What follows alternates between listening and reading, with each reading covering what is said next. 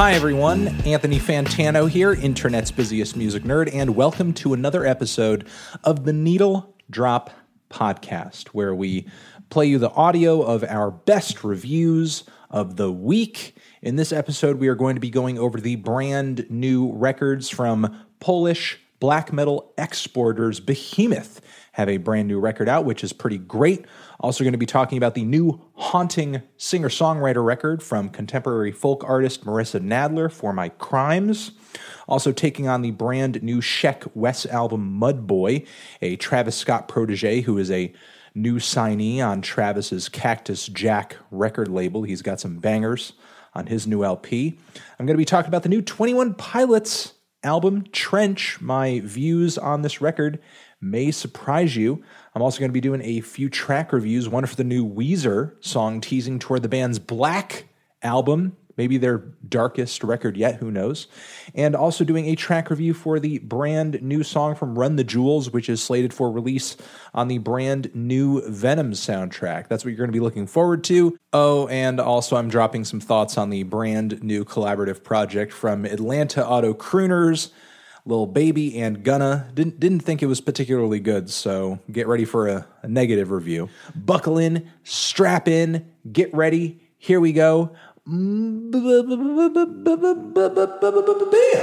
And it's time for a review of the new Behemoth album, I Loved You at Your Darkest. This is the 11th full length album from Polish metal outfit Behemoth. It was one of my most anticipated albums of the year as I reviewed the band's last full length LP, The Satanist, as being one of the best metal albums of the decade. The Satanist was a brutal and grandiose take on blackened death metal, which was birthed out of the fantastically heavy and blistering sound the band had developed up until that point. The band's entire discography sees them fluidly switching back and forth between black metal and death metal and stylistically everywhere in between. Still, though, The Satanist felt like an exciting new chapter for the band, not only because of its gorgeous atmosphere and extra layers of arranged instrumentation, the strings, the horns, which mixed very well with the punishing guitar riffs and drums throughout this thing, but also frontman Nergal's vocals were sounding more bestial than ever. This thing essentially marks a really promising start to a third act for a band whose career already spanned two decades at this point, and so I've just been looking forward to see where the band takes it next especially since this album broke so much ground for the band, turned so many heads toward their music in general, and follow ups to attention grabbing albums can be hard, especially when taking the approach that Behemoth pretty much took on this new album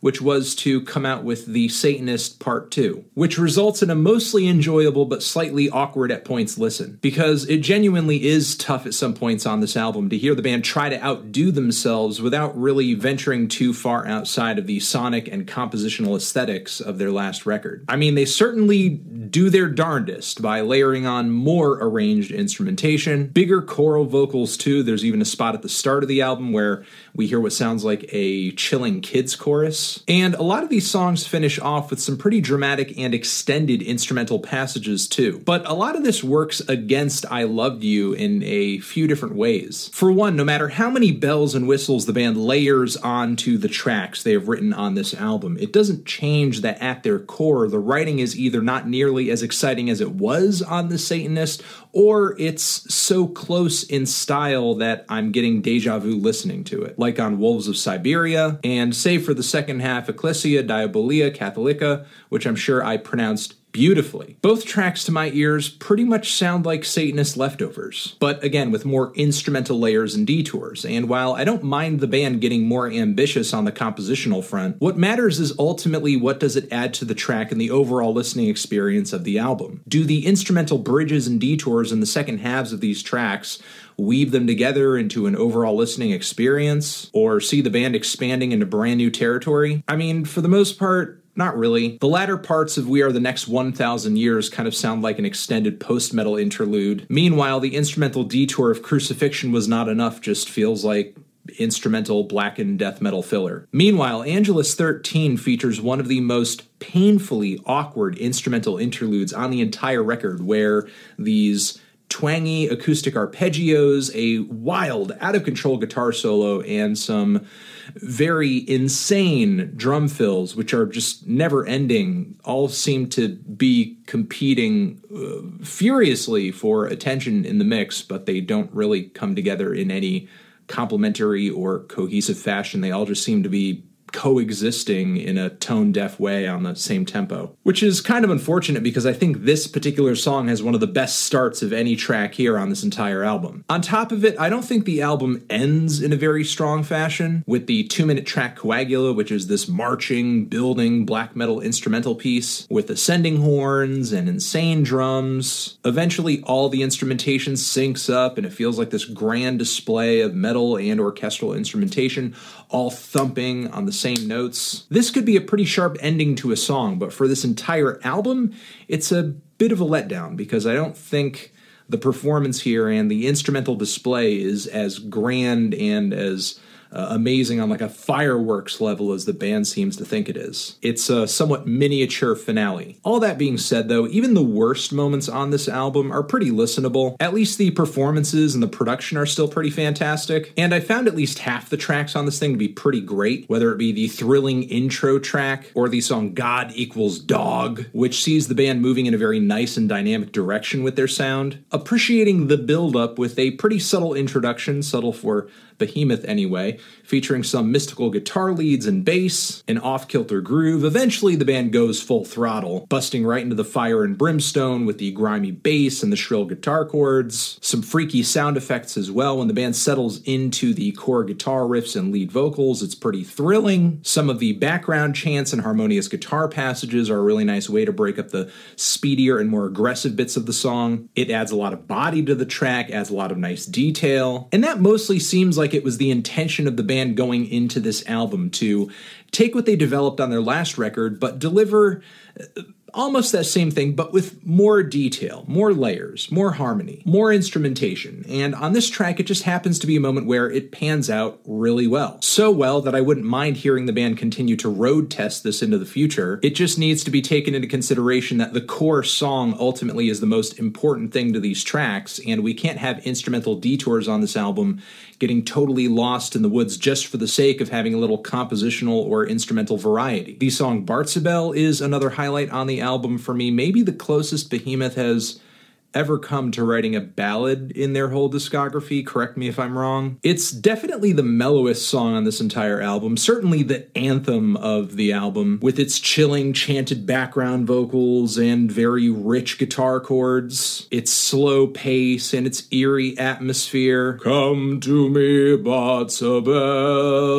It's hellish, it's dark, it's ah, ah, scary. I would love to hear the band work tracks like this into future albums just to kind of break up the track listing, the flow, and Havohej Pantocrator. Despite my issues with some of the instrumental interludes on this album, is the longest track on the entire record and uh, one of the most gratifying too. The twists and turns the band takes listeners through on this track are actually pretty fantastic. The instrumental bridge didn't feel like it lost the momentum of the song or just went off into some random direction. It kept me on the edge of my seat from front to back. And this song also reaches such a peak of volume and intensity the vocals the drums the guitars all the arranged instrumentation it it it becomes head splitting rom 58 also stuck out to me as being one of the better tracks here but not by virtue of anything flashy or over the top. It's just a solid straightforward barn burner. So there are quite a few great moments on this album in my opinion and overall i thought the thing was pretty good. Even if some of the songs on here felt marred by the band either overextending themselves or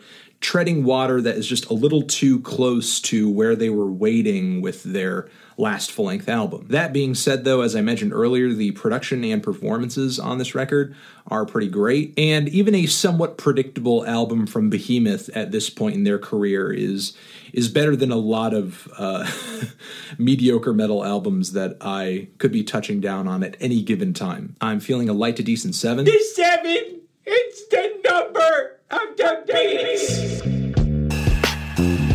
Before we move on to our next review in this episode of the podcast, I want to give a shout out to one of the sponsors of the Needle Drop, and that is the good people over at Ridge Wallet. If you hit up ridgewallet.com, that is R I D G E wallet.com slash Fantano, and use promo code Fantano, you will get 10% off your order for one of these nifty, fantastic, money clipped, functional, compact, metal plated wallets that fit right in your front pocket. Get rid of the bulk of your old, disgusting, fat, junky, old, leathery wallet. Replace it with a Ridge. Do yourself a favor. I've been rocking mine for months now. Love it. And I would love for you guys to do the same. Picking one up supports the Fantano channel, the Needle Drop channel. And on to the next review. And it's time for a review of the new Marissa Nadler album, For My Crimes. This is the eighth full length album from singer songwriter Marissa Nadler. I've been aware of her work for a while, but it's only been until recently that she has turned me into a believer in her very wintry approach to contemporary folk music. I like her haunting and gentle voice. I like the refreshingly dark and luscious direction her music has gone in since switching over to Sacred Bones Records. Her last full length album was easily her most instrumentally dense record in a while and one of my favorites in her discography. And with her latest record for Sacred Bones, Marissa Nadler continues on this dark path with a pretty atmospheric and spacey sound bordering on gothic a few times, but she takes a much different approach in instrumentation and writing on this new LP. For one, this is Nadler's shortest album in a while at 34 minutes. And while July and Strangers saw her embracing more instrumental layers, For My Crimes sees her stripping them back. Some songs on this thing don't really feature much more than a gently strummed guitar and some chilling background vocals and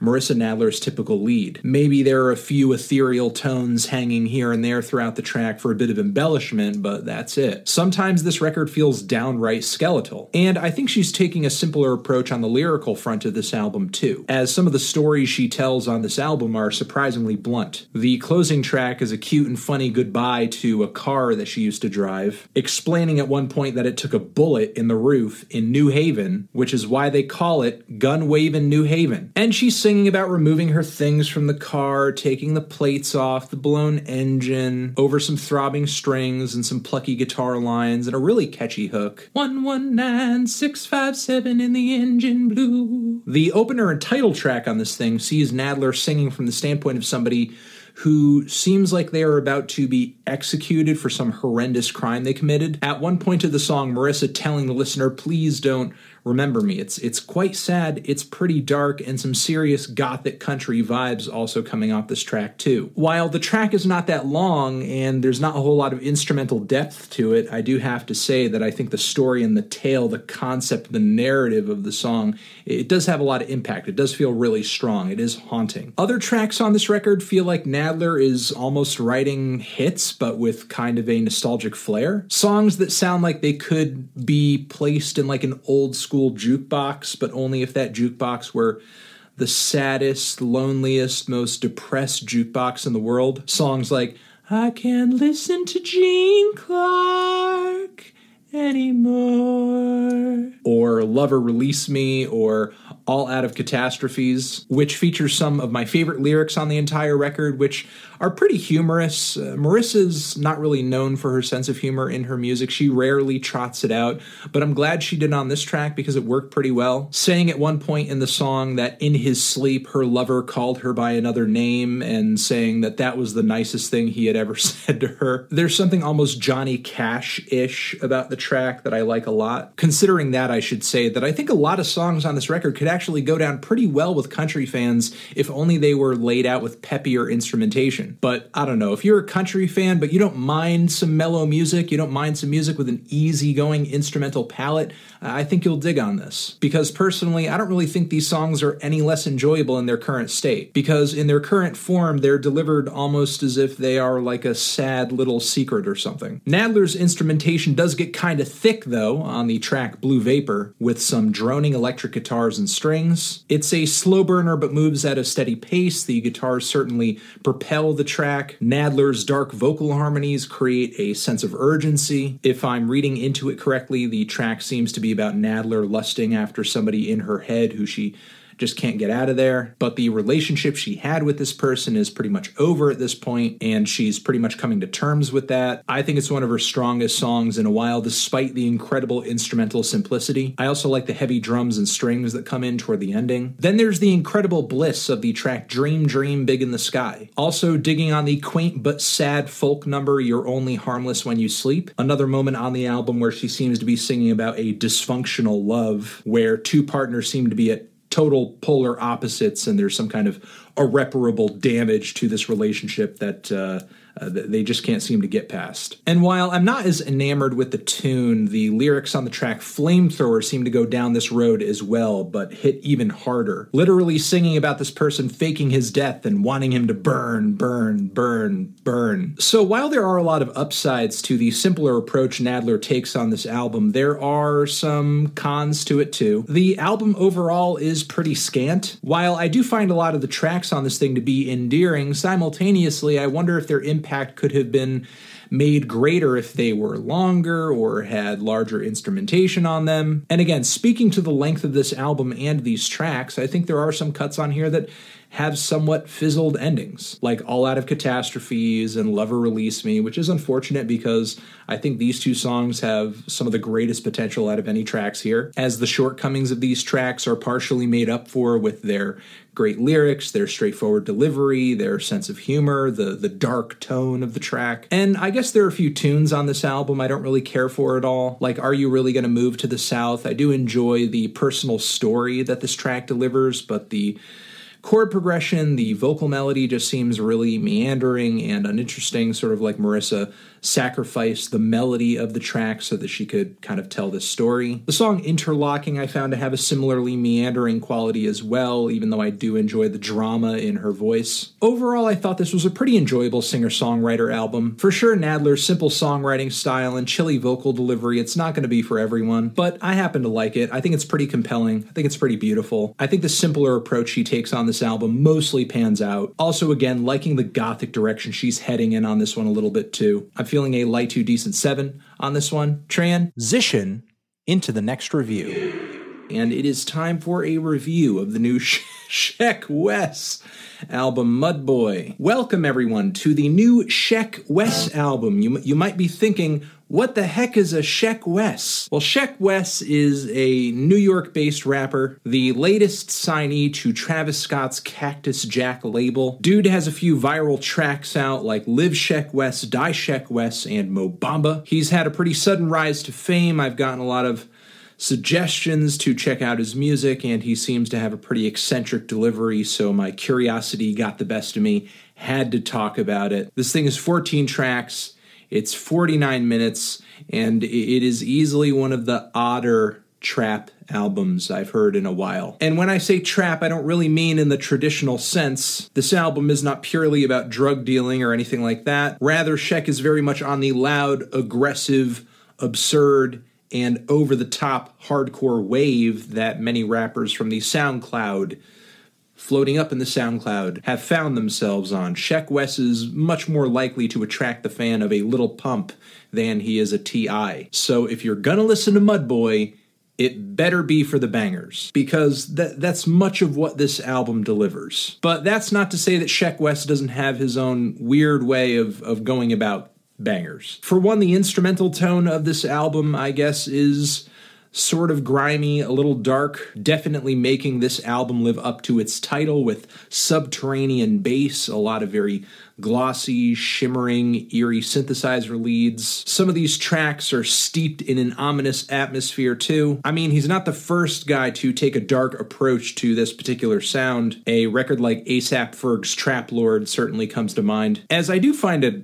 bit of artistic overlap between this project and, and that one, in that they both feature vocalists who have a very masculine tone and a very wild demeanor, very kooky, expressive voice, some strange singing, very blunt lyrics, and chilling instrumentals. As I said before, the bangers on this album really are the bread and the butter of the record, and there are some pretty good ones like the aforementioned hits Live Sheck Wes, Die Sheck Wes, which features a lot of strange, plinky synth leads and a shouted, infectious refrain Live Sheck Wes, bitch, I'm dying Sheck Wes. Because when you live as a person, you oftentimes end up dying as that person too. And also get used to Sheck Wes referring to himself in the third person. He does it all the time. And while I know he's not the only rapper out there who does that on a regular basis in his songs, he, he just really seems to overstep that line to the point where he's he's constantly reminding me of it. Anyway, some of the gritty lyrics about Sheck Wes's upbringing in Harlem are pretty sharp. He definitely has more conviction when rapping about stuff like this than he does when other rappers are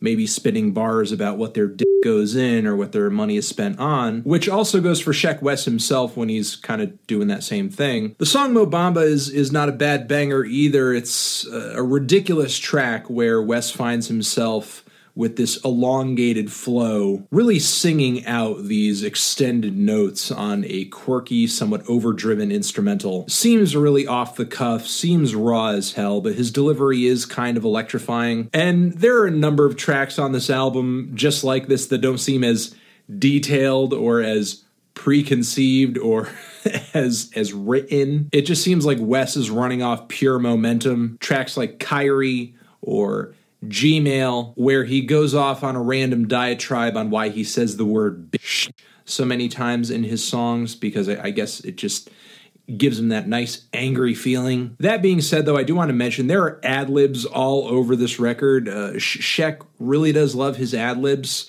uh, especially Mud Boy, which is the weirdest, quietest, saddest ad lib I think I've heard all year. And there's also the song Danimals, which couldn't be more random, with Sheck essentially rapping but also talking about yogurt, Dave Chappelle, Family Guy references. This track is so casual, he's he's pretty much just dicking around at this point. And it's kind of fun, but it, am I dying to come back to it anytime soon?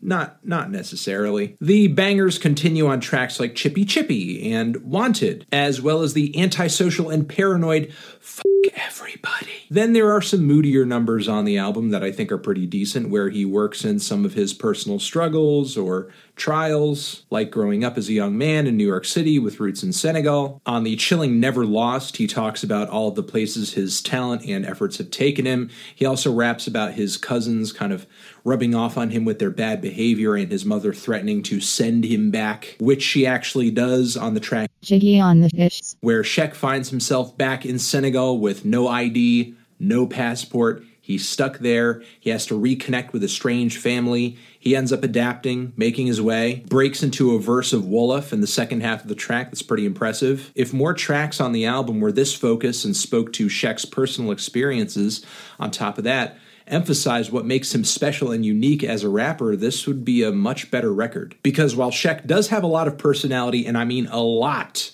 on this album, to the point where it kind of overcomes the very samey, somewhat generic production and the lack of coherent songwriting, the lack of coherent verses. There are tracks on this album that I enjoy purely for Sheck's energy as well as his perspective. There's great potential on Mudboy, but it's all in the raw. Barely any of it is refined or groomed or honed in, and the barely existent songwriting and the so so beats aren't exactly bringing it out either. And while Mudboy is a decent start, if Sheck Wes keeps putting out material at this quality level, he could disappear in the next few years because that's how long it's going to take to get another rapper on the mic who sounds as crazy, if not crazier, and saying things that are as ridiculous, if not ridiculouser, and most likely with better production. But I don't want to see that. Hopefully, Sheck comes through with something a bit more thoughtful and potent and mature next time around. Uh, this is fun for now, but th- this is not very long term. Uh, and, and not just because I think the tone of the album is silly or that Sheck is too over the top. For example, Lil Pump is pretty silly. He's pretty over the top, but he's got bolder production. He's got stronger choruses. And I think Sheck could be a way more appealing artist if he had that going for him. I'm feeling a light to decent six on this thing. Transition into the next review. And it's time for a review of the new 21 Pilots album, Trench. This is the newest full length album from music duo Tyler Joseph and Josh Dun, 21 Pilots. They've been at it for almost a decade under this name, and up until this point, I haven't really taken the project all that seriously. Their breakout album Vessel didn't really do all that much for me, and their following album Blurryface in 2015 didn't sit too well with me either. I thought the album's basic blend of rock and pop and hip hop and electronic music were a radio friendly watering down of bolder and more interesting sounds across the popular music spectrum. Also, take into account the duo's typically melodramatic and twee instrumentation and songwriting, with a side of gentrified reggae and th- this is just not for me. Even though Blurryface was far from the worst thing I'd ever heard, 21 Pilots were not really a group I anticipated would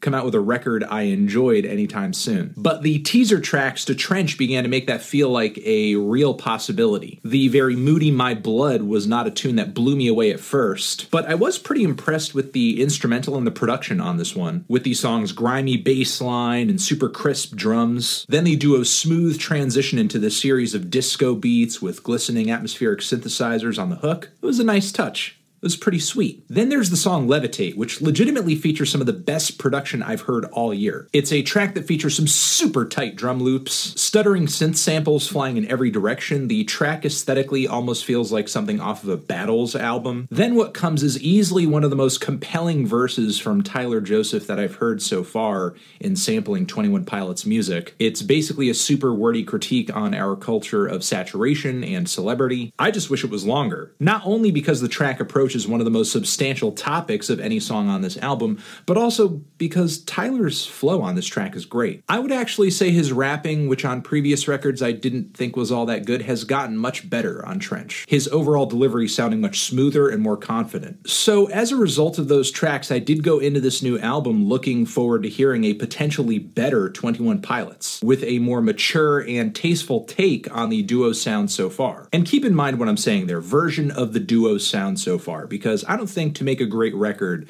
21 Pilots need to completely overhaul their sound. I like the fact that they make pop music. I just happen to think they could have been doing it better, and Trench is that better album. In fact, I think Trench is their best album, and by a large margin. On Trench, 21 Pilots cover their usual genre bases, but they do so with a lot more attention to detail, instrumental depth, and immaculate production. This is a more vibrant, a moodier, a sterner, a grittier 21 Pilots. The lyrics every once in a while still come off pretty simplistic, but it does contribute to a lot of these songs being as instantaneous and catchy and as sticky as they are. Plus, there's a lot of lore behind the lyrics of 21 Pilots that I haven't really appreciated up until this point, and Trench sees the duo diving into that lore more deeply than ever. With some of the lyrics and perspectives on this album being tied to a fictional character by the name of Clancy, who lives in this place called Dema, and there's more information about this place that you can read if you follow the various Easter eggs and shreds of cryptic information the band has peppered around online. But long story short, Dema is a place that Clancy used to hold in high regard as a child, but as he's grown older,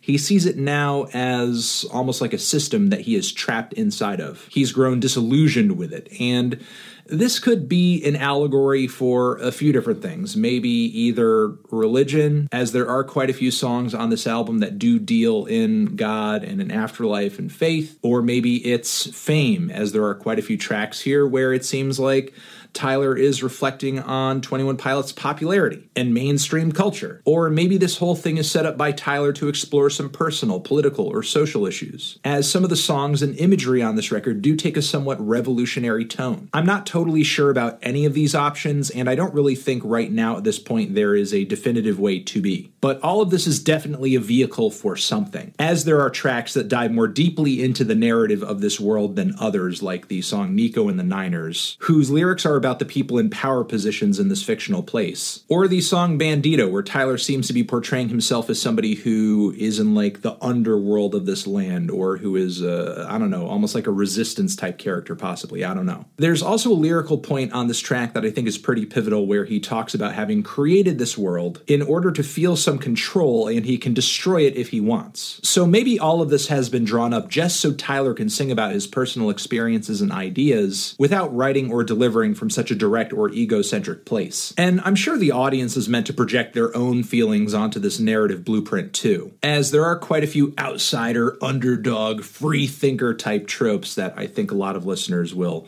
gravitate toward. But even though the narrative elements of Trench are pretty cool, I wouldn't say they are 100% required to understand every facet of in order to enjoy this record. Because if this album is anything, it is a consistently catchy and thrilling set of songs. From the roaring opener Jumpsuit, whose bass riffs and drum beats sound like something out of a Death from Above 1979 song, which transitions into these eerie verses, later some ringing siren synths, some dubby echo effects too. The sound of this track is heavy and powerful. It's gargantuan, it's crushing. And I love the way the band kind of pulls back instrumentally too on the bridge and reveals these cute, shy little lead vocals that sound like something out of a Postal Service song. Then they bring it back for a mega heavy finish. It's a good structure. The band structures and writes some good tracks. They're very meticulously pulled together, and yet they have a nice, visceral vibe to them. The song Morph is a really nice blend of pop and hip hop, with a lot of the song's lyrics dealing in death, mortality, what comes after, and also, I guess,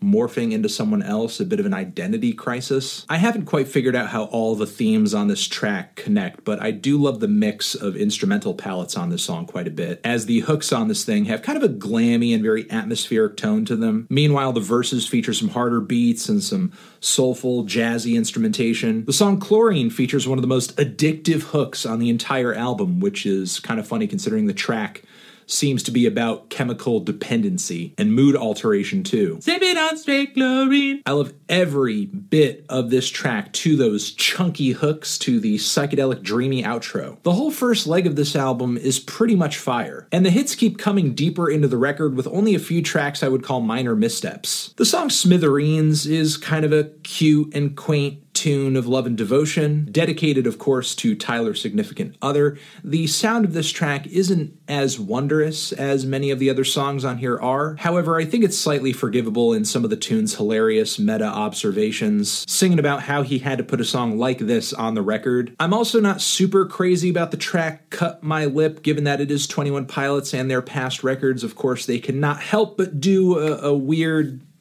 updated reggae number at some point on the album. And yeah, it's it's kind of just watered down pop reggae with a rock steady beat and a piano with a, an emphasis on the upbeat, some dubby effects too. But in the duo's defense, this is easily one of the best tracks they've done that is in this vein. So I'm I'm actually not even that bothered by it. Really, the weakest thing about this track is the tune because the production is pretty fire. The song Bandito, even though I do like lyrically what the track is doing and the very pretty airy instrumental finish uh, there are some points, especially in the first leg, that do get a bit drab. And the closer on the album, even though it does a good job of bringing things back to the Clancy Dema narrative they set out for this record, I do wish it was a bigger finish and was a little bit less of a cliffhanger uh, because it's like I'm being given a to be continued for a story that, that didn't really get that strong of a start to begin with. Still, all that being said, though, I loved a number of songs to come after the halfway point of this LP. Pet Cheetah is great, a track that very very much seems to be a meditation on fame, fans, and Tyler's creative process, with multiple musical and instrumental shifts across the song, which are super creative. The song Hype sounds instrumentally unique compared to every other song here because it, it feels like a 90s Britpop throwback to me. It's like a futuristic Oasis song. I also kind of dig how Tyler is lyrically getting into his mental demons and talking about his ability to get through them has very much to do with his friends, his support system, the people who are around him, which which I think is kind of an important takeaway for a lot of people who get a lot of uh, emotional catharsis out of 21 Pilots music.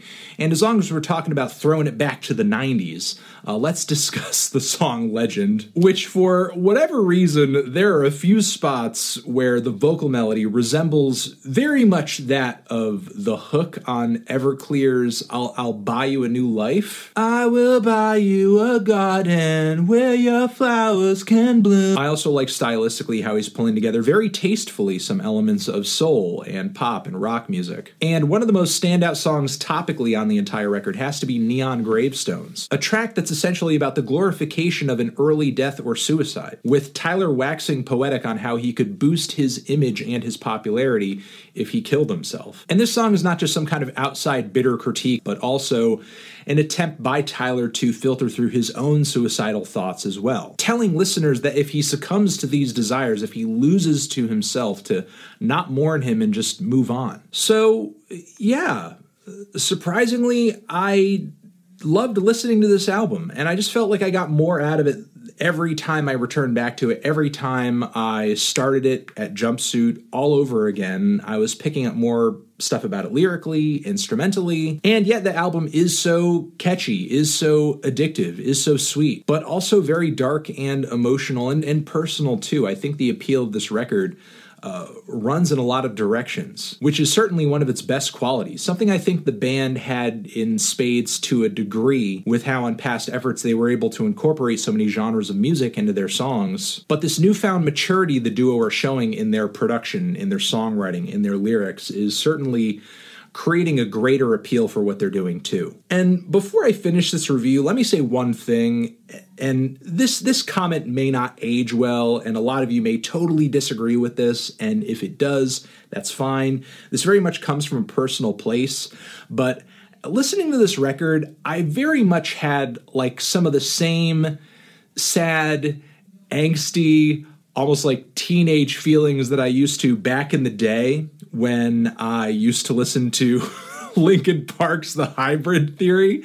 And I don't know, I feel like there's so many artistic parallels between both of these groups in that they cover so many genre bases and i feel like 21 pilots speak to a very similar emotional palette uh, to linkin park as well and, and a very similar demographic of listeners too just in a, in a new generation again maybe all of you totally disagree with that comparison and if you do that's fine it's just uh, uh, my personal opinion there just like everything in these reviews are anyway.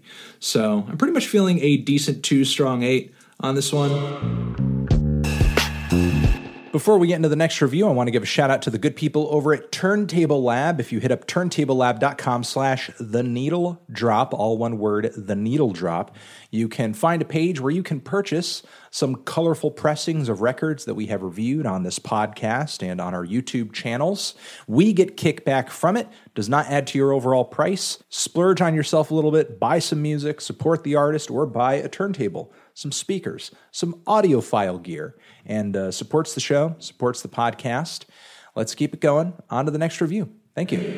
Hey, buddy, did you hear the news? It's track reviews. It's time for a track review. I'm going to take on this brand new song and single from famed alternative rock band Weezer. They have a new record coming out, the Black Album. They are coming fresh off of what I felt was the worst album in their discography and simultaneously one of their biggest singles in a while, a cover of Toto's Africa. That's actually not that bad. But let's see if this uh, this new single, this new track over here holds up. Maybe it'll be the band's next next big hit. It's titled "Can't Knock the Hustle." Uh, hopefully, it's better than some of the teaser tracks from Pacific Daydream. Uh, not exactly demanding here that the band always have to go back to their roots and do the same thing over and over and over.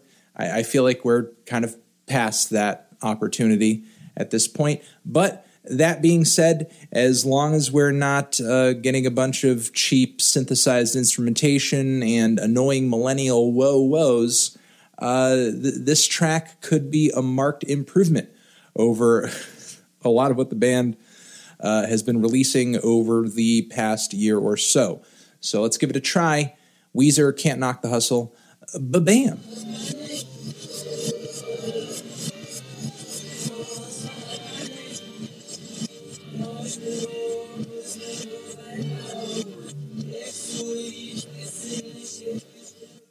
Okay.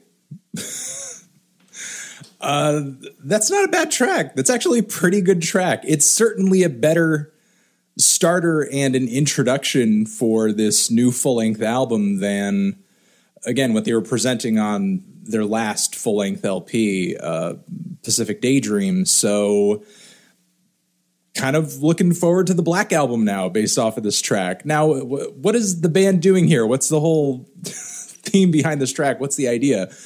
I mean, conceptually, it seems like Rivers is very much writing a very pointed song about his songcraft, the efforts he's put in to keep Weezer on the map, his evolution in the commercial music industry, uh, not merely as just an artist and a songwriter, but an entertainer and a performer.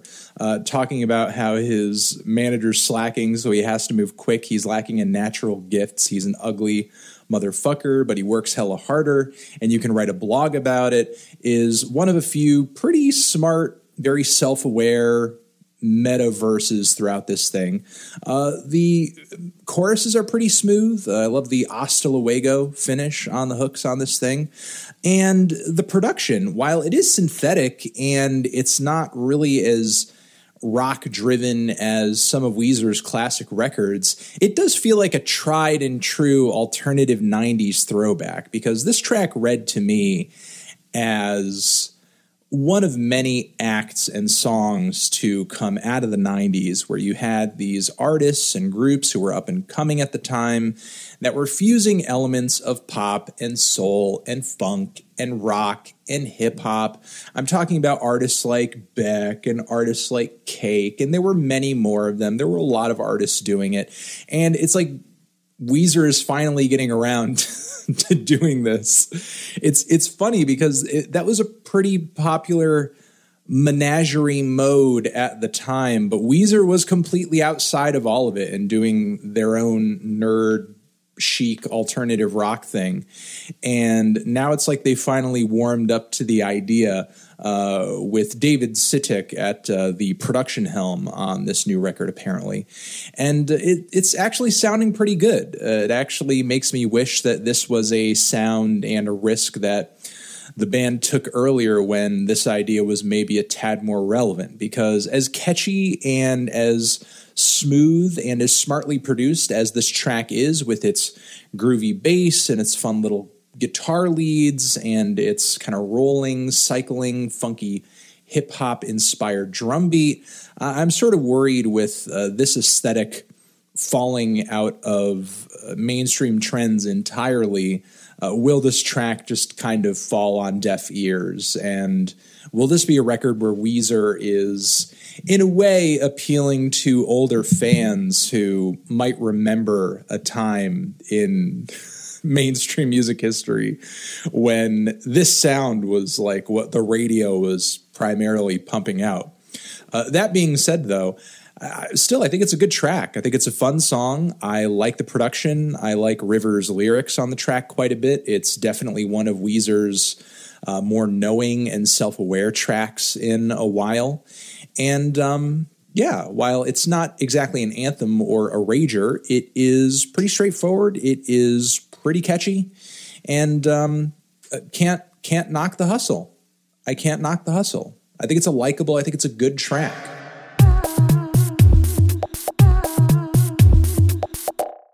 And we are doing a track that is off of the brand new Venom soundtrack, which the, the first song I heard from it was that awful Eminem song from Kamikaze, the very last track on his new record, Venom.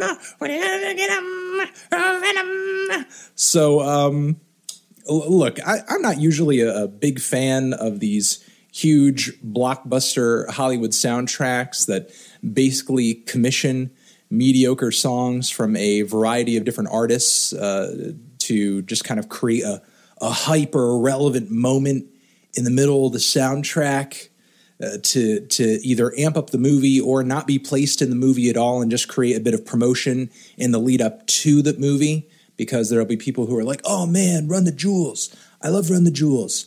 I'm gonna go check out Venom," or uh, "I love Venom. I'm gonna check out this this hip hop group." Uh, you know, it's it's a nice bit of cross promotion.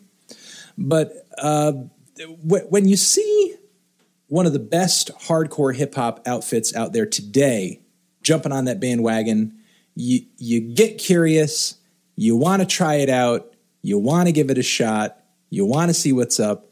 I want to see what's up. My curiosity has gotten the best of me. So run the jewels. Let's go. The Royal We new single, Venom soundtrack. Let's give it a go. Let's see what's up. Is it good? Let's try it.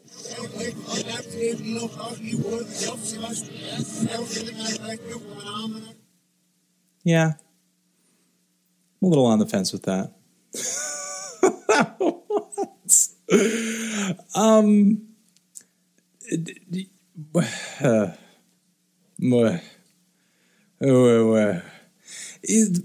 okay, so what what are my thoughts on this track essentially?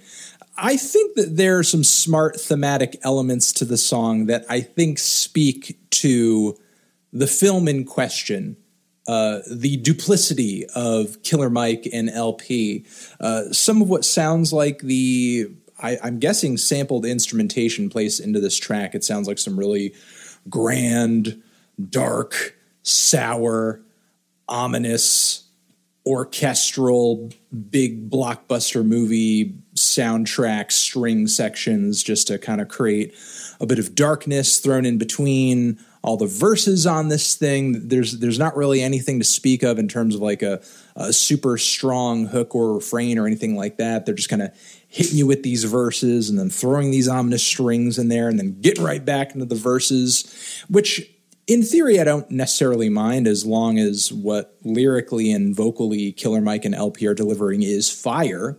So th- those are not bad things about the track. It does sound pretty dark. It does sound pretty foreboding.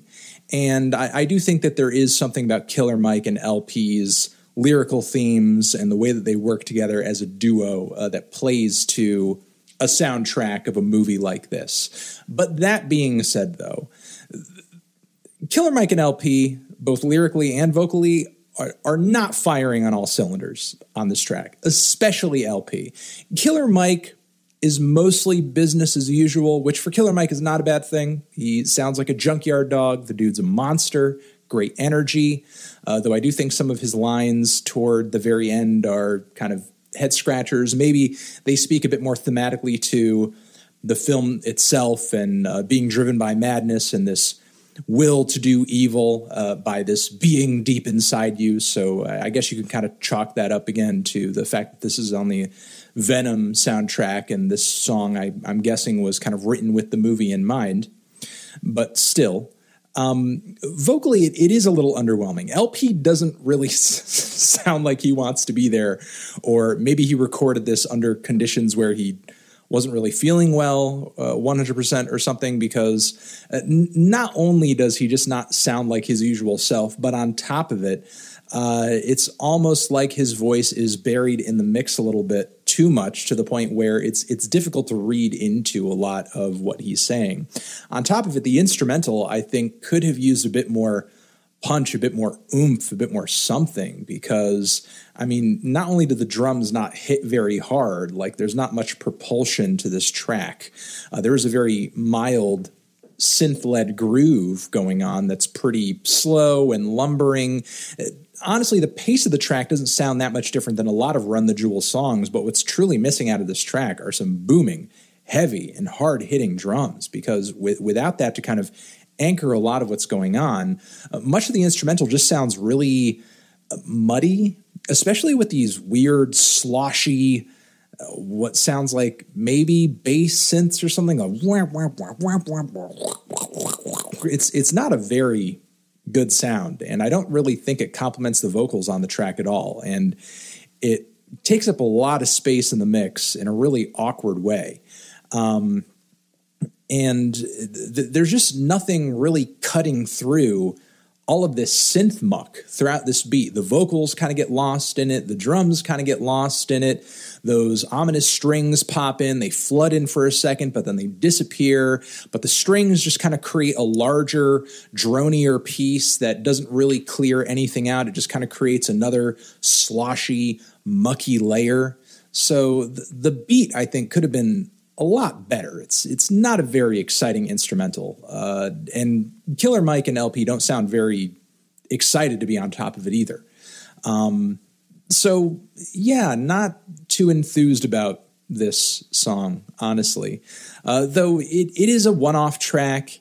It is uh, a Venom movie soundtrack track, so uh, can't say I was really like expecting the world out of it to begin with. So uh, yeah, li- little let down by it. I, I really want to hear a great Run the Jewels track wherever I hear a new Run the Jewels track. And unfortunately, this was just not really the place or the time, apparent, apparently.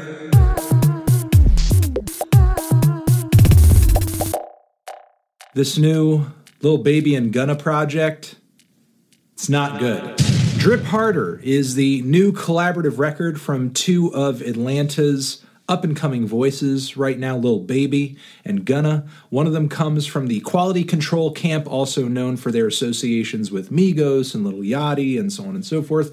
The other is on Young Stoner Life Records, which is Young Thug's offshoot. You might remember me mentioning that when I talked about Young Thug's latest compilation project and how many features Gunna had all over that record. To be completely honest, I haven't really thought that much about Lil Baby's music or Gunna's music up until this point because I haven't really had much of a reason to. I've heard a bunch of different singles and features from both of these guys over the past year on a handful of different projects, and honestly, I haven't heard a single thing that was worth committing to memory. And because of that, I thought, well, uh, this is just probably a passing phase or a fad, and there's not really much reason to think too deeply about it. Let's just let it run its course and it'll be what it is. But now we have this new collaborative record over here.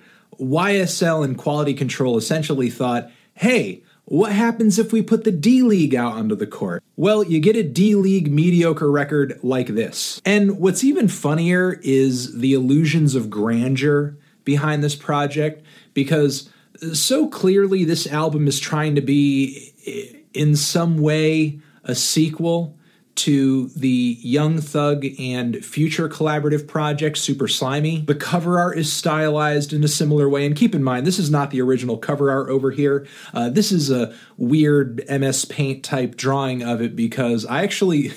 legit saw YouTubers talking about this project getting uh, copyright notices just for showing the cover art of this album. But still, the cover art of this thing, the way that the track list flows, and you have collaborative cuts, moments where Lil Baby or Gunna will take the track by themselves, a few notable features here and there, similarly shimmery, moody, glistening production. So it's like these guys really kind of see themselves as what like the next wave the new voices the the the atlanta artists who the torches should be passed down to as if they're like the next iteration of a young thug and of a future. And i could see that connection to an extent in so far as gunna sounds uh, quite a bit like young thug as does Lil Baby at points.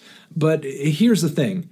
While I do see vocal similarities between them and Thugger, uh, neither of them are as creative vocally. Neither of them have anywhere near as much personality, versatility. I mean, look, Young Thug, he is a standout artist in my opinion, but also one who is lacking in a lot of departments. But mostly I think that's due to his emphasis on quantity over quality with a lot of his discography. I think that if he really hunkered down and was forced to write some straightforward, super catchy, coherent songs, that he most likely could. Baby and Gunna, on the other hand, I don't think have that ability, not only because they haven't really shown it on their projects up until this point, but also both of them fail to even reach the baseline levels of talent that Thugger has shown on his previous projects. As the beat choices on this album, totally worthless, boring as hell, bland, bland, bland, bland, bland, bland, bland. This is like the most cliched,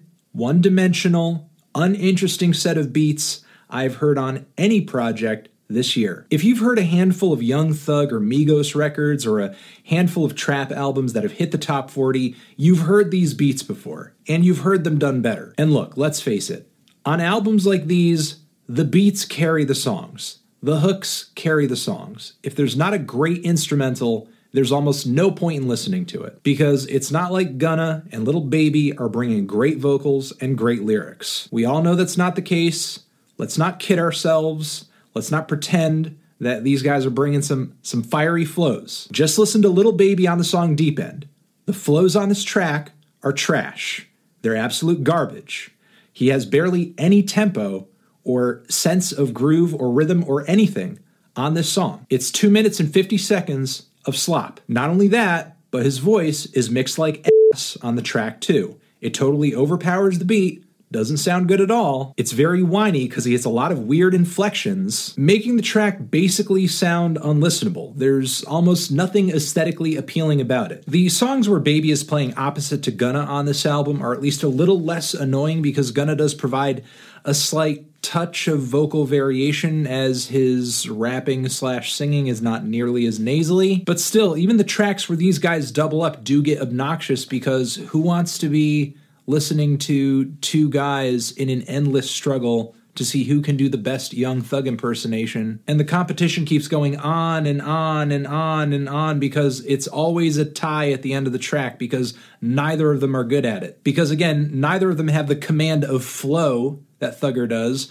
Neither of them have the vocal range or the vocal personality. I feel like Baby and Gunna have the same exact problem that Desiigner did when he initially came out onto the scene, in that he sounded exactly like Future, but for whatever reason, nobody wants to admit the obvious biting that's going on on this project. I mean, maybe because Thugger obviously approves of this project, he's featured on a track, he has signed one of the artists on this record. The one time that Gunna and Baby collectively drum up a fast, interesting, kind of ear grabbing flow is on the track's biggest single, Drip Too Hard. In a way, I also have to give credit to Lil Baby on Close Friends because he at least focuses in on a topic on this track. But here's the thing how devoid of anything thoughtful, interesting, artistically bold, or standout does this album have to be for the bare minimum of a love song to register as a standout track? And as long as we're talking about standout moments on this album, Drake's appearance on the front of the song Never Recover is actually pretty hard. But if I'm going to compliment this album overall, because there are very few things I can compliment it on, for the appearance of another artist, I also have to talk about what is taken away from this album by the appearance of another artist, and that is Lil Durk on the opening track, Off White VLONE, where he drops a couple of, of interesting lines. One about how she has to suck dick if she's on her period, because you have the mindset of a child and you can't deal with the natural functions of the female body. You look at women the same way that toddlers look at broccoli. But on top of that, he says that you can't say no I ain't hearing it. You got to suck dick on your period, and you can't say no. I'm not hearing it. So we have consent issues as well, which is an even bigger problem, obviously. You have to be painfully lacking in cultural self awareness to, to hear this verse and not only think that it sounds good, but think, oh yeah, that's dope. Put it on the record well just let that slide. And that's the thing with this record in general. I, I think i think it's painfully lacking in in self-awareness because if it were self-aware it would know that in the grander scheme of things it's not really that special. It doesn't really stand out with its branding its titling and its cover over here.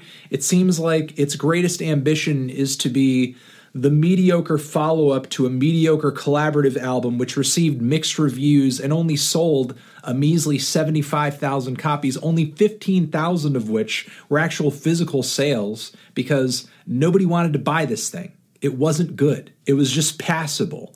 But unfortunately, this record over here fails to even match that bar, as this album is completely devoid of anything that I would call even remotely original or creative. The singing is below average, the rapping is below average, the pen game is below average, the production is mediocre as hell. Like, what is it about this project that's special?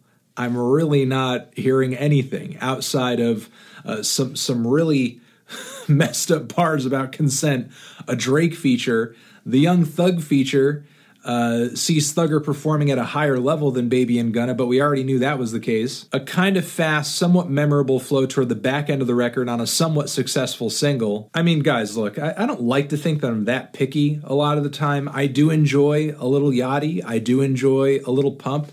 Like, music obviously doesn't have to be super deep in order for it to be entertaining or connect with me, but this is just this is just too little meat on the bone this is too little meat on the bone. This is just the bone. And it's barely the bone. Just two guys with really similar vocal styles trying to copy another guy's vocal style, just warbling away with auto-tuned vocals over the most formulaic trap beats you've heard all year. It's not exactly an exciting pitch. This album, it's not good. And again, thank all of you for listening to another episode of the Needle Drop Podcast. This podcast, like everyone, has been edited and pulled together by the great Jonah. Thank you for him. You can hit up our YouTube channels, youtube.com slash the needle drop and the needledrop.com slash fantano to keep up to date with all of our weekly reviews and daily content of all stripes. Make sure to keep up with us at theneedledrop.com as well as twitter.com slash theneedledrop.